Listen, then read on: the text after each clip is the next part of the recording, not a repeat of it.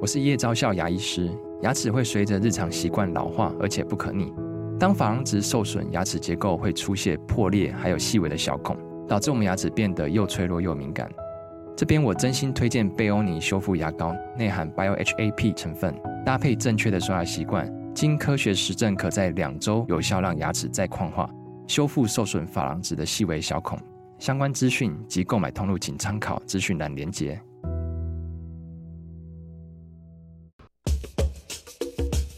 你要泡什么？要泡茶、泡咖啡，可不要泡沫经济；要泡泡糖、泡泡澡，可不要梦想成泡影；要泡菜、泡饭、泡妞、泡书本，就不要政治人物跟咱们穷泡蘑菇。不管泡什么，张大春和你一起泡新闻。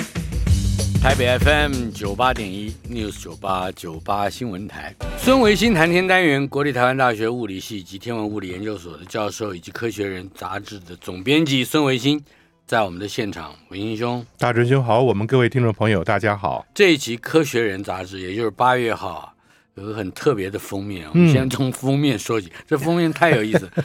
就是可以可以量出我的体温的。哎，对，封面就有一个液晶的片状的温度计啊，嗯贴在《科学人》杂志上面哈、哎，我觉得《科学人》杂志为了让纸本能够存活下去，简直是无所不用其极、哼，啊。无所不用其极。对呀、你这个根本是电子，你数位是没有办法读到的、啊。这么无聊的事情还是要做。啊不不不，这个很有意思 啊，因为大家上来我们现在看的跟大真兄坐在这一块儿，我们周边的环境是二十二度哎，我的是为什么封面是二十四度？啊，是我你刚刚手按的上面。哎，你按在上头，或者你这个人比较热情吧。嗯哼，你二的二十二度左右，对，二十二、二十四。当我们自己看《科学人》杂志，你手搭到封面上，你拿大拇指很压着那个三十四到三十六度，这就是我们一般人的温度啊。对你压了不到一分钟，它就会变成那样子的颜色。这个封面就变成三十六度了。呃，不是封面，是这一条温度计是三十六度啊哈啊，显示出不同的颜色来。是，而这种条状温度计呢，它实用的情况就是拿来给小孩测体温，嗯，摆在额头上，马上会显示出它的温度是多少来。是。那可是这个嗯封面显示的文章，也就是封面故事，乃是极端呃极端气候气候热到要命，是吧嗯嗯。极端气候热到要命。对，就是一方面，这个我我觉得《科学人》杂志这些年轻编辑啊，很有创意的一点呢、除了显示说，呃，热跟冷的关系，因为这期的主题文章讲的是热到要命，还真的是要命啊。嗯另外一个呢，也顺便讲一下液晶的分子结构，嗯，啊因为这个温度计本身的科学原理也是大家值得探讨的。是在这篇这个这一期的《科学人》杂志里面，嗯，当然免不了我们要先提到总编辑 的话，嗯、看起来有点无奈，是不是？是嗯不是啊？哦每一集都要讲一讲。 总编辑的话，这一期咱们特别讲的是台风，尤其在这几天台风肆虐的情况底下，嗯感觉到特别切题啊。是，那我觉得有意思的是，在这个台风里面呢，我们一个现象叫做科氏力 （Curalis Force）。嗯这个力量呢，就是决定台风在北半球低压的台风啊，嗯是逆时针转，在南半球是顺时针转的事是情。我就发现很多人还不知道这一点呢，嗯，就是我们的台风在北半球的时候，因为赤道转得快，嗯南北纬南北极是静止不动的，是，所以你可以想象九十度的赤道转的速度时速是一千六百公里。嗯到了台湾降到一千五百公里。大春兄，咱们俩这讲话的时候，正是以时速一千五百公里的地球带着我们转是，高速的转。嗯那等到你走到了北极，你发觉基本不动，嗯所以它纬度越高，转的速度就越慢。嗯哼这是为什么呢？这种现象，在你从赤道国家发射一个飞弹去打北高纬度的国家，你得要做修正，嗯要不然赤道飞起来那个飞弹呢，它就会有一个横向的力，那是速度很快的。是，你往北边打，它就会偏了。嗯这当然军事上的用途这啊，很像这个我们以前在高中军训课本上学到的，呃，打飞机有射前哦质量，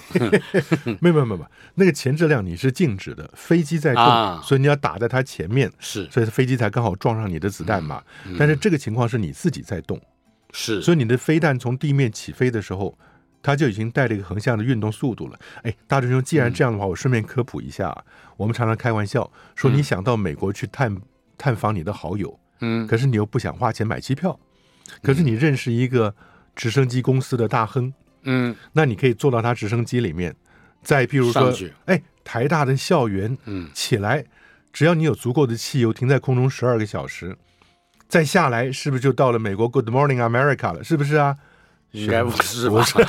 不会是这样，不是啊，哎，学生说老，我说为什么不是？学生说老师因为有大气层，大气层没有关系的。嗯不是跟大家你今天把大气层拿掉会怎么样？学生说老师会死啊，会死不重要，科学才重要嗯啊。大气层拿掉，人直升机做起来飞起来以后，跟地球根本不连着，嗯但是它还是会落在原来的地方。嗯你落下来还是刚刚跟你挥手 wave goodbye 的那些人啊，嗯为什么？是因为我们自己觉得直升机是往上起飞，但是你当你到地球以外的上帝视角去看，嗯地球是高速旋转的，所以直升机起来的时候根本就是顺着它上方飞的，嗯嗯跟着地球一块绕，速度一模一样嗯，跟着速度。所以你以为它是往上飞，其实它有个横向的速度跟地球自转是一样的，所以那个速度决定你在空中就跟着绕。所以底下那个人怎么样跟你挥手，你就是不走，嗯然后他十二小时又落下来，还落在他旁边。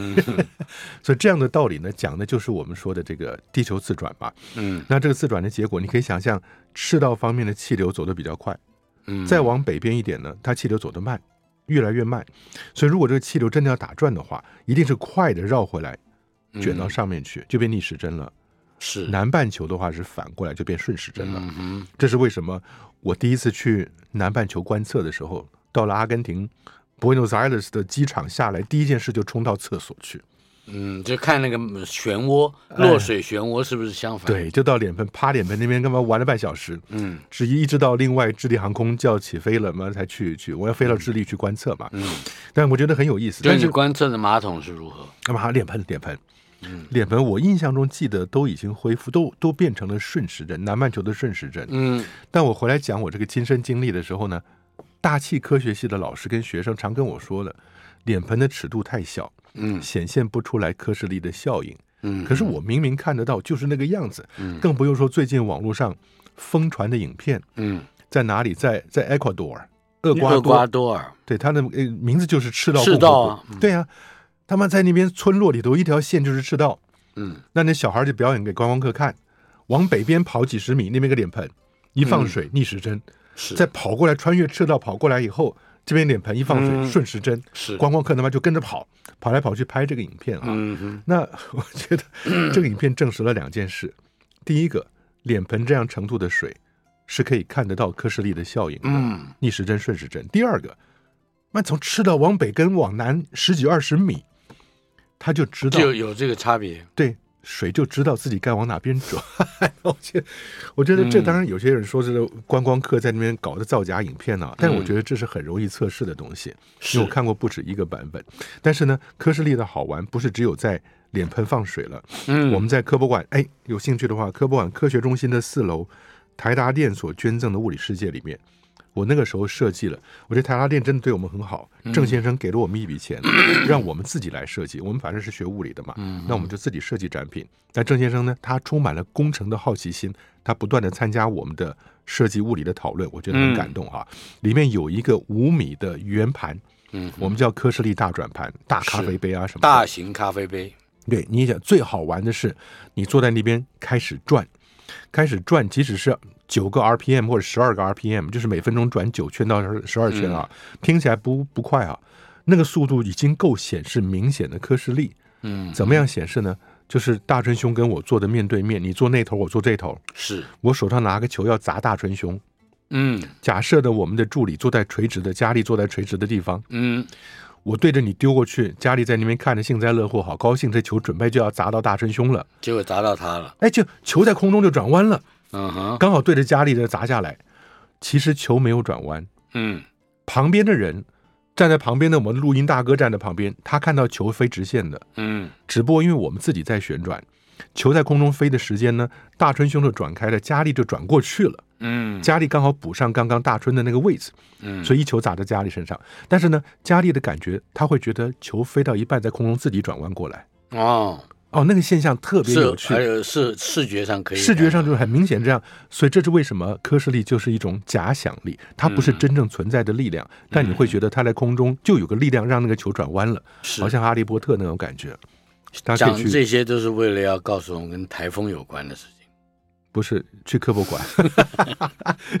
科学中心那个体验一下啊，啊对对，也是跟台风有关，台风有是关，对对对，这台这一期这篇以台风为名的文章，呃，内容很丰富啊。对，大人兄，我觉得一个是台风啊嗯，台风我们刚经过，为什么现在台风都越来越强，飓风越来越大？嗯连在美国总编辑的话里面，右边这两个图，你对，嗯看得到那个黑色的小箭头旋转出来了，成为一个气旋以后，往左上方对着佛罗里达州半岛跟南卡跟北卡过去，嗯，只要它经过的地面海面，是，海面瞬间从红色的高温变成黄色的中温，嗯，嗯很清楚。我觉得老师根本就不要上课，不用说了，直接让学生去看这个图片。看这两张对比图，对，马上知道台风的强烈的程度就是来自水面的高温。嗯，我们以前讲的高温是多少？超过二十六点五度，就是赤道跟热带亚热带啊，嗯超过二十六点五度，它就会产生台风。你知道现在呢？早上我才跟我大姐、二姐、三姐，我们几个姐姐连线过，嗯她是在佛罗里达州，是他们的海边的温度超过三十八度，哦，海水超过三十八度，这比原来预期的这高十几度啊。对，那不叫海水，那叫温泉，不是嗯， 所以海水是这么高，所以呢，飓风就一个是路径就改了，第二个是路径又强了，嗯，嗯更不用说，竟然他告诉我说，佛罗里达州也体会到了龙卷风。龙卷风原来应该是在中西部嘛，对而且南部嘛，或是啊对，啊中西偏南的地方，嗯主要是南部的德州，德州的东北跟 Oklahoma 的西嗯南这块地方，叫以前人把它叫做 Tornado Alley，龙卷风的嗯龙巷卷子。风巷道是吧？在巷道 alley 是那个巷道，龙卷风的巷子。那你没有想到，现在这个龙卷风这个区域呢，往东移了好几百公里。嗯，那结果就是，那你说往东移就往东移，反正都是美国中西部，龙卷风也是司空见惯的，不是？因为那些州，我们英嗯文叫做 caught unprepared，、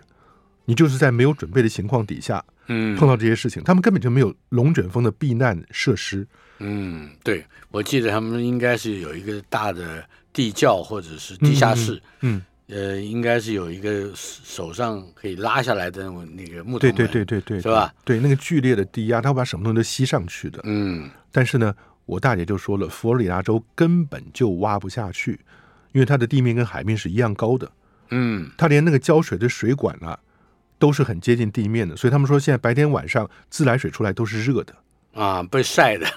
啊，对对对对对就是地上的土壤已经遮不住太天上的太阳。对，而且它那个地方不能挖地下室，所以你说龙卷风来了，你说他们整个社区的警报就响起来了，嗯，然后要到哪里去躲？广播里说的躲到你家的衣橱里去，啊我以为躲到衣橱里是我们小时候玩躲猫猫的事情啊。哦所以这个带来的灾害里面还有一个历史跟室内装潢的因素， 哎呦，呃是不是？对你家里头没有那个避难的地地下室，可是你龙卷风已经已上经来了。了，龙卷风已经来了，所以这是一个美国东南的。那我另外一个姐姐在旧金山，她说他们晚上要浇花，到院子浇花那个水，以前到了八点钟以后，水的温度掉到了华氏八十度以下，就可以浇花了。现在到半夜十点、十一点，那个温度还是没有下来，是。很可怕。对了，既然提到了龙卷风，我记得你以前曾经介绍过中国的“龙”字，是一位赵峰教授，哎，对对对他对写的文章对，赵峰教授，哎，大讲学“生我说龙”字就是龙卷风。对他那时候讲过两个概念，我听得很很很惊讶，也很震撼。第一个是竹笼，嗯中国古书上有一种极北苦寒之地的嗯巨大、天地之间的巨大的怪物，眼睛只要睁开了，天地就亮了；眼睛关起来，天地就暗了。嗯哼，竹笼就是蜡烛的竹，竹笼。啊那后来大家考证，竹笼大概就是极光。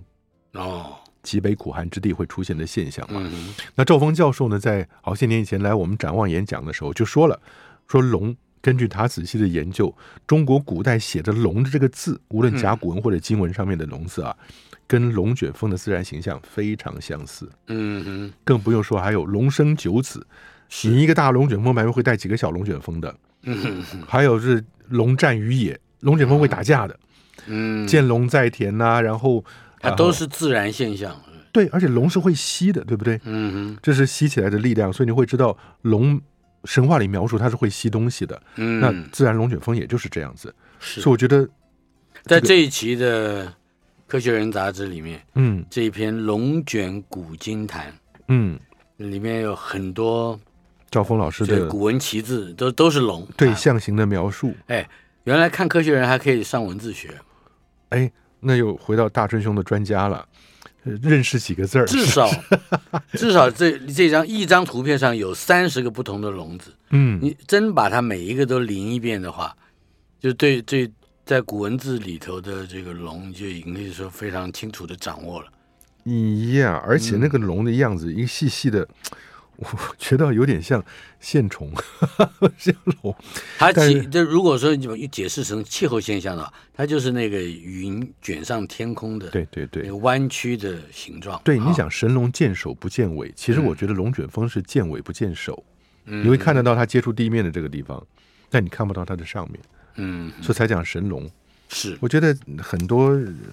若合符节的地方，大家可以做一个参考。嗯，赵峰老师的的文章，这一期科学人对于气候好像有非常嗯多的琢磨，嗯有一篇叫做“热到要命”，嗯这，不是形容词，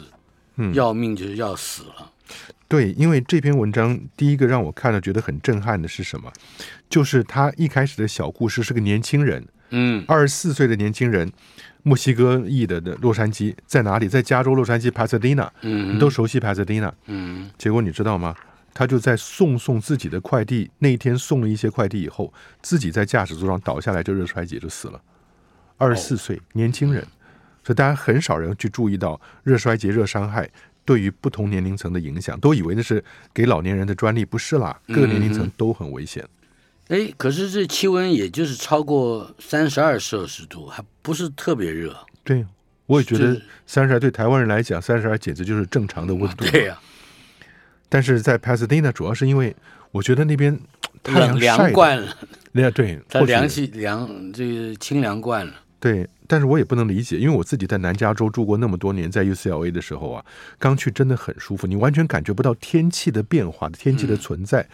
风吹的凉凉的，太阳晒的暖暖的，好舒服的南加州地中海型的天气。嗯，但没有想到，现在一看的例子就是来自 Pasadena 的例子。是呀。哎，不过这篇文章里面有个小地方，啊我嗯不不是特别明白。我记得 “lancet” 这个字啊，嗯是外科手术嗯使用的柳叶刀，嗯对不嗯对？嗯可是你们把它翻成了另外一个字，叫刺络针，嗯，这个也很有不有同趣的对不同的翻译是吧，同一个东西。同一个东对对，他讲的是这个东西。Lancet 很有名的医学杂志嘛，嗯，嗯但是在这篇文章里面，当然除了讲热伤害之外，年轻人全年龄层年龄层都会有影响之外呢，他还讲到是说跟社会底层的贫民区域特别有关系。啊，不过我倒不用讲平民了，我自己前两个礼拜冷气坏掉了，嗯，家里面也冷气用了十九年了，我也挺高兴的。坏掉了以后呢，一方嗯送面终，一方面因为吴大猷科学营在忙，嗯，出出入入的跑，也不在家时间也不多；再一方面觉得回到家里面，夏天本来就该出点汗。嗯，但没有想到那个出汗真的是现在出汗跟以前完全不一样。是大锤兄，你那个年代，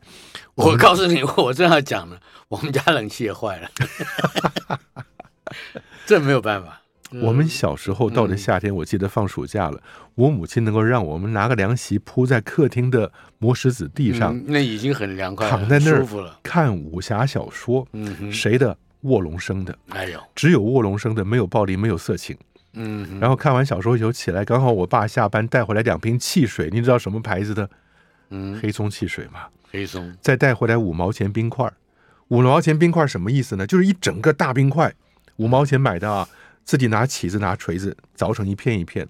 我们家五个小孩儿，加上爸妈七个杯子，我们几个人的眼睛，小孩眼睛盯着，装满了冰块儿以后，把汽水倒进去，那个水面平到不行。嗯，拿到那杯冰凉的汽水的感恩之心，到现在都还记得。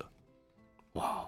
你是想要上我们的我们的老台北单元 是吧？啊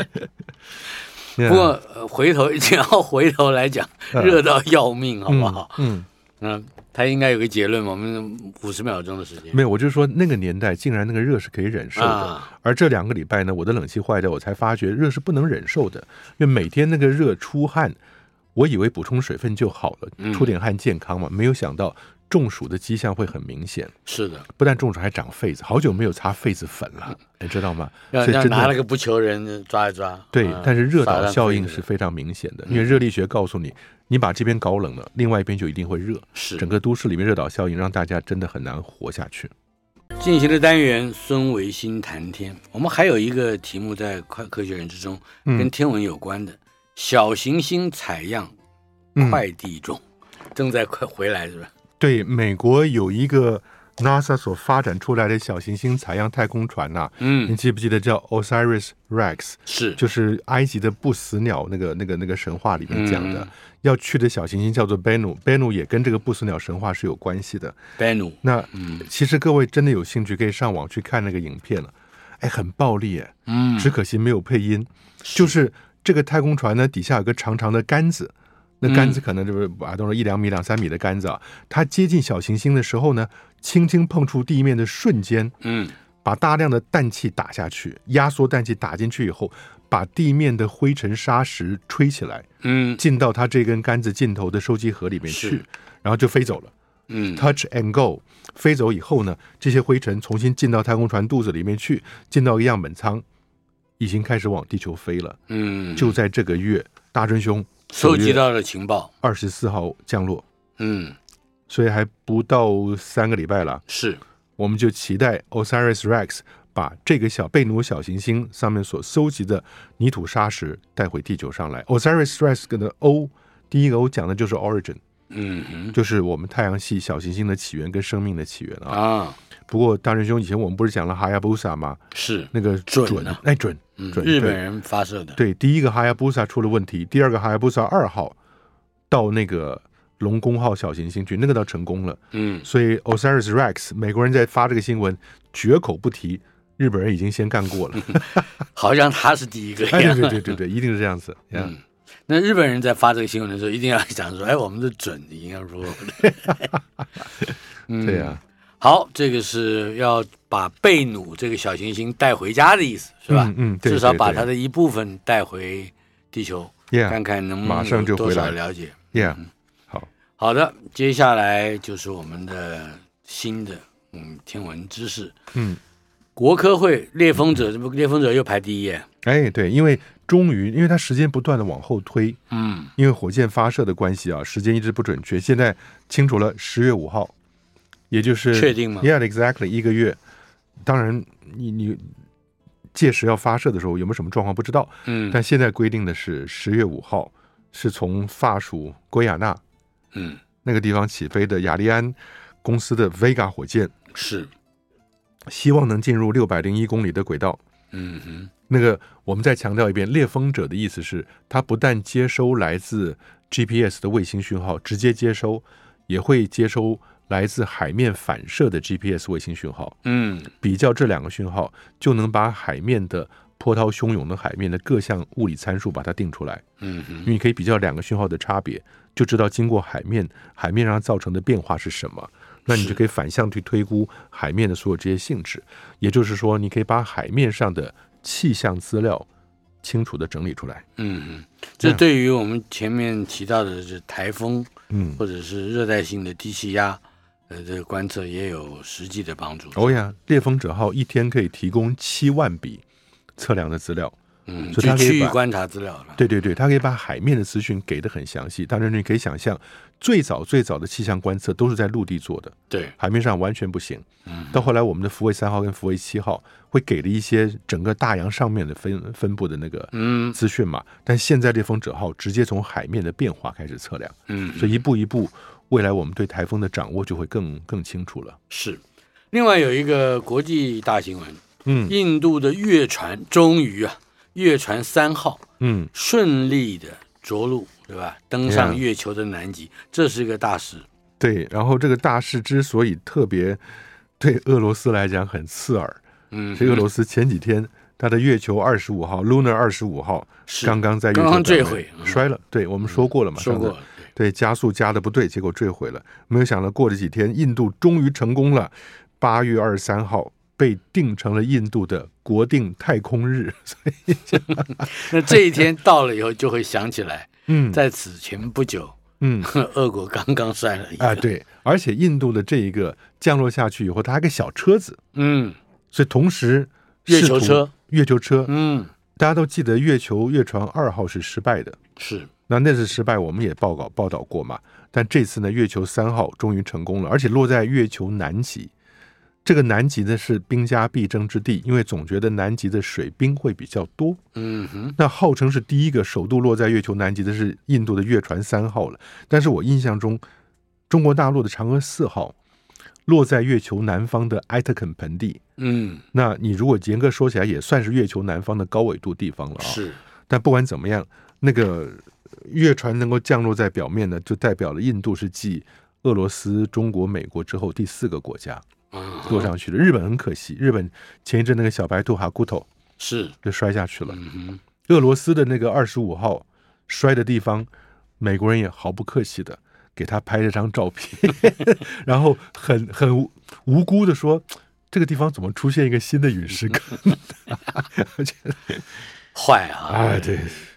好，但是印度这趟的发射发射的预算很低，这个也也似乎是一个话题啊，差点说你说多少钱吧？七千四百万美金，大概是七千不到一亿美金。不到一亿美金。嗯，那你说那些电影儿那些费用，哎，比美起国比起 Gravity 还还便宜，是不是？那个 Gravity，我看到真的是还好，我死命抓着椅子没站起来骂人。那里面的太空物理的错误太多了，除了那里面唯一唯二正确的就是 George Clooney 跟那个 Sandra Bullock 这么两个人好看，其他的物理简直是乱搞。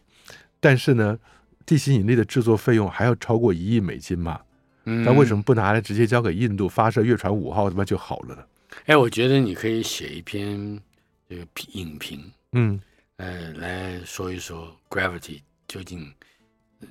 大春兄啊，你怎么说到我心坎儿里头去了？我一直想在学校开一门课，叫做《好莱坞的电影里面科学上的错》。我就知道， 我我就知道，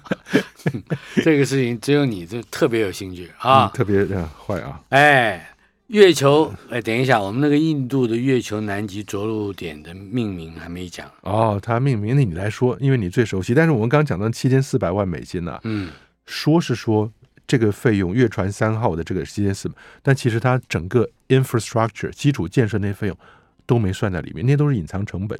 嗯就像你说，美国人现在只要有发射一个太空船，就说他花了多少钱，比如说一亿美金呐、四亿美金，你根本嗯没算整个基础设施那个投进去的钱，那是过去几十年累积起来的，那个成本是算不出来的。所以你光看这七千四呢，其实你不要觉得台湾说，哎，咱们或许不选总统的钱拿出来发射个月船几号吧，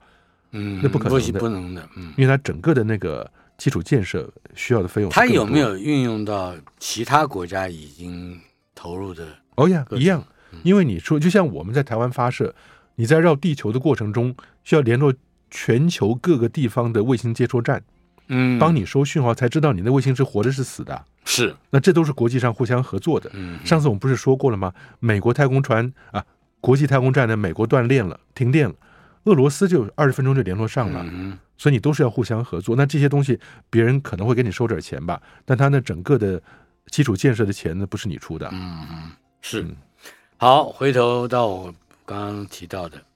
月球，就是这个印度的月球登陆器嗯完成在南极的着陆，嗯好像他们把这个着陆点还特别命名，嗯叫做 Shiv Shiv Shakti 嗯 Shiv Shakti， ，Yeah，Shiv Shakti，湿婆神之力。力是力量的力，嗯嗯嗯这是跟那个新都教的三大神之一嗯，西瓦湿婆啊，湿婆，嗯，他说湿婆是毁灭之神，同时也是创造之神。嗯哼，然后法间点缀着一弯明月， 嗯哼，所以啊这印度这是个它是三个什么？一个婆罗门神，嗯一个这个 Vishnu，啊就是这个 Vishnu 毗湿奴吧？啊，我奥们是皮这什样努，的嗯对对对。那当然，印度现在就觉得，哎，我骄傲了。为什么？因为他说，过去我们在国际社会是坐在第三排的，嗯，那现在呢，在经济贸易上面，还有科技尖端科技的发展上面，印度已经来到了第一排了。嗯哼，对啊啊，这说的普丁好难 过。你好，看他在忙别的事儿。嗯哼，接下来印度彰显的太空实力，这个也也好像跟前面差不多是吧？嗯嗯，对对对，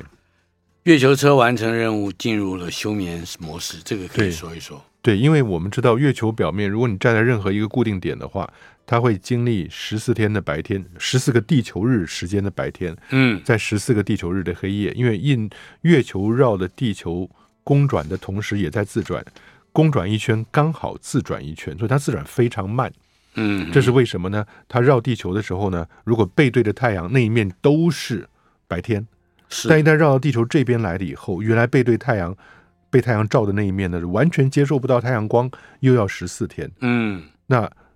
印度的这一个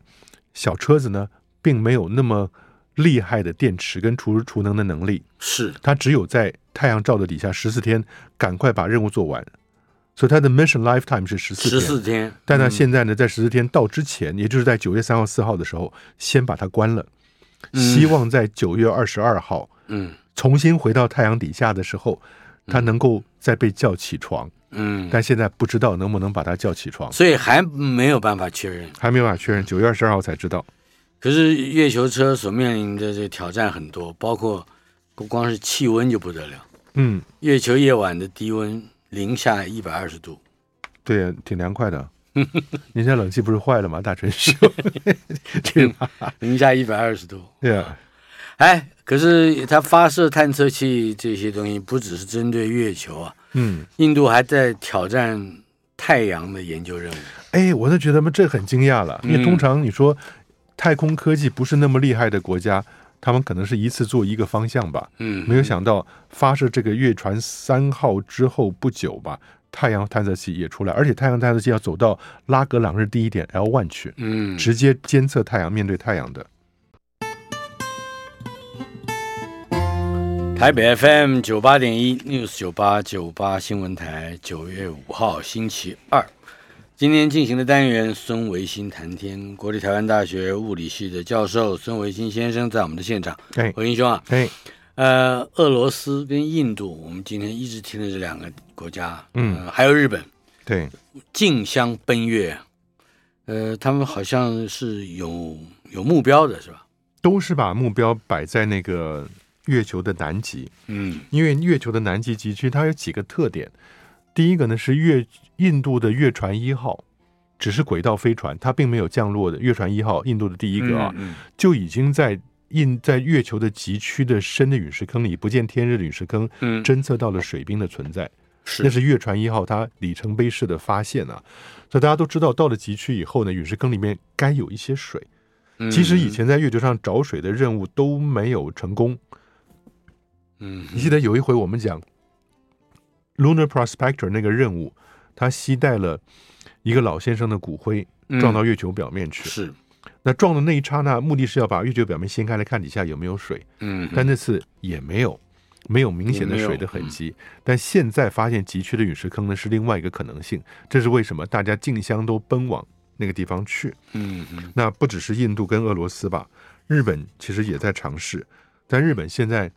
就是把目标再定小一点。嗯上次小白兔死了，好可怜。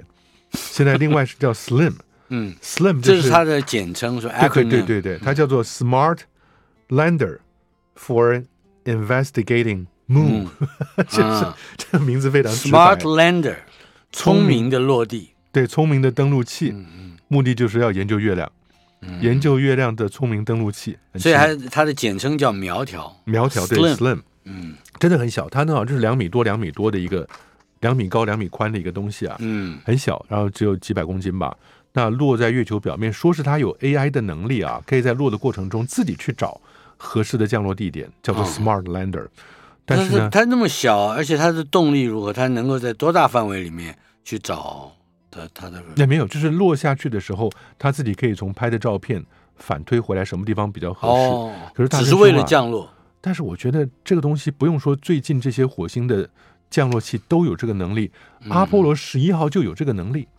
你如果去看阿波罗十一号的记录，就是阿姆斯壮。嗯，坐的在那月球上面，接近月球的时候，它整个平移了几十米出去，因为它嗯知道底下这个地方不不合适。不合适，那个年代就已经有这样子的，当时不叫 AI 就是了，嗯自己能够判断地形，然后自己做决定，嗯合适不合适，不合适赶快移开。是。 Yeah，所以这是日本的做而法。这个 Slim 两点四公尺高，两点七公尺宽，一点七嗯公尺长，大概就是七百七百公斤，嗯嗯，不到一吨。嗯，对，好，嗯，这是日本。另外，玉兔二号探勘嗯到现在超过四年了，嗯。谈谈这个，呀，玉兔二号它其实做的很有趣的事情呢，是它能够对地面把声波打下去，嗯无线电波不是声波，是无线电波打下去以后，看无线电波的回波，嗯，就有点像用声波去侦测恐龙的骨骨头。你记不记得在侏罗纪公园里面嗯，拿什么猎枪对地面发射一发子弹嘛？嗯把声波打下去以后，看声波的回波。但这次呢，玉兔二号用的是无线电波，嗯能够打深入到月表下方三百米的地方。以前最早能够打到四十米，所以它可以把平面到四十米深处的结构图嗯，剖面把它做出来，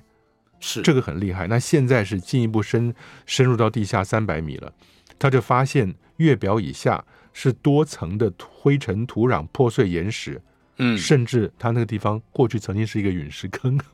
光是三百公尺，也就是几十亿年了，哦呀，嗯，对，因为月球表面没有太多其他的扰动，就只有外来的东西撞上去，跟当年四十亿年以前曾经有的月球熔岩在月球表面上跑来跑去，嗯大概是这样子。是对啊，这个是玉兔啊，嗯，玉兔二号，是玉兔一号是嫦娥三号的，玉兔嗯二号是嫦娥四号，是，在月球背面的。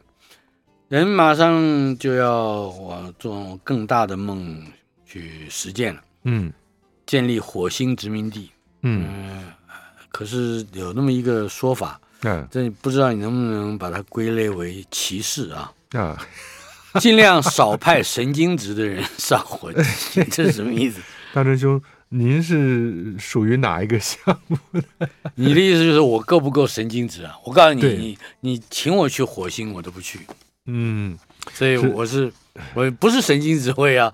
呃，我我一定神经质。这个科学研究的目的是看你需要多少人，这些人作为一个团体，它的这个聚落、这个结构能不能支撑起一个小型聚落的生活下去，嗯，需要多少人？是，所以呢，法国在三年以前做过一个实验，波尔多嗯他自己的做过一个一个一个实验，还在 Nature 上面发表文章了，说需要一百一十个人。嗯哼，那一百一十个人，每个人的功能是不一样的，能够是帮这一个聚落火星上面的这个殖民地呢做修复啊、做创造啊、做什么什么维持啊嗯什么的。但是呢，它同时不是只有考虑到科学这个层面，它考虑到这一百一十个人本身的心理特征，啊，是不是神经质，反应程度怎么样，社交的能力如何，彼此是不是彼此可以好好相处。嗯哼，那你知道他的答案是什么？答案，神经质的人少去，个性宜人的人多去。嗯那、哼，这不用你做研究，这我也我 不是对啊，然后而且这这个是三年前法国在波尔波尔多高里高叫做什么高等认知学院的教授嗯发，表的论文、是吧？嗯对在他把这个 Nature 上大模型算过了好嗯几，算过了五次，得到的结论呢，那人数不一样啊，十个人到一百七十个人。可是最哎新的嗯研究只有五分之一耶，哎，对对对，现在的研究呢就很有趣了，说只要二十二个人，他就可以活得下去了。嗯哼，呀、不过你说神经质的人，大春兄到底怎么样定义神经质的人呢、嗯，我我这样想吧，啊？因为在这个新的报道里面有这么两句话，嗯，说是只只需要二十二个人，对不对？对，呃，但是这一小群人必须有令人愉快的性格。 那你意思就是说，神经质的人是让人不愉快的，哎，这就有歧视的效，是不是效还应在里面。这还是对啊，人格的问题。哎，我就不知道神经质要怎么样测试。譬如说，你跟你老板要求加薪的时候，看他的反应。你会跟你老板要求加薪，你是神经质人格吗？ 啊，你我敢也吗？会 看看老板是不是神经质的反应吧。嗯嗯对，所以这个东西我觉得，嗯，有意义是有意义啦，但是你做出来的它呃 inconclusive，你就光讲这个神经质到底怎么样定义是， ，yeah，因为但哎，嗯大真兄，以前你记不记得有过一次美国的那个太空站啊，早嗯期的太空站，呃，Space Lab，是嗯他跟地球人闹不愉快，跟空中人闹不愉快，他就把电关了，通讯关了，啊，有这么一回事吗？哟，关了二十四小时，嗯哼，所以 NASA 是那二十小时联络不上那个 Space Lab 是 Skylab 的，那他 他在二十四小时里面做了什么事？那哎就不知道了。你你可以把它看成是 mutiny 嘛，叛变还是怎么样的，不跟你联络了。但那是那个是这个主要绝是哦对是受到了这个 David Bowie 的影响。不他有一部有一首歌叫做《Space Oddity》， ，Yeah，太空怪客啊，是不是对对，但是？Major 他 Tom， Yeah，主要原因是因为那个时候呢，在 Space Skylab 里面的泰国人觉得地面上人给他们太多工作，嗯，所以就罢工抗议。那你说，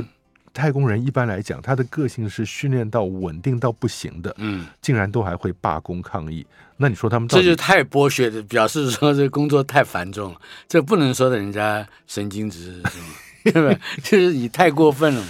对是吧对对对对，对好了，不过太空旅行有一个好消息，这个嗯想要听的，嗯，骨髓、脂肪能够补救流失的红血球和骨质，是吧？那、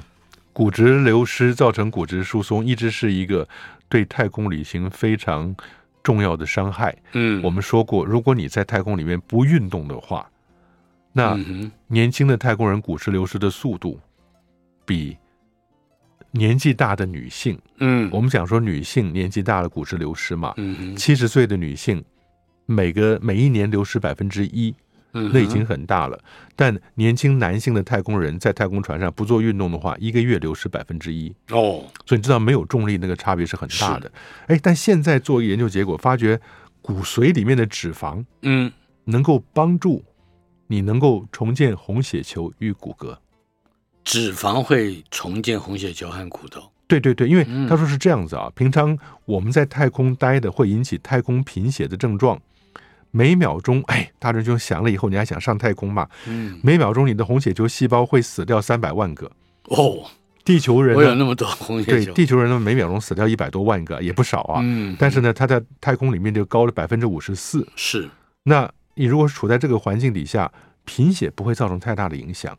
为什么？嗯哼因为红血球是带着氧气到你脑子去的。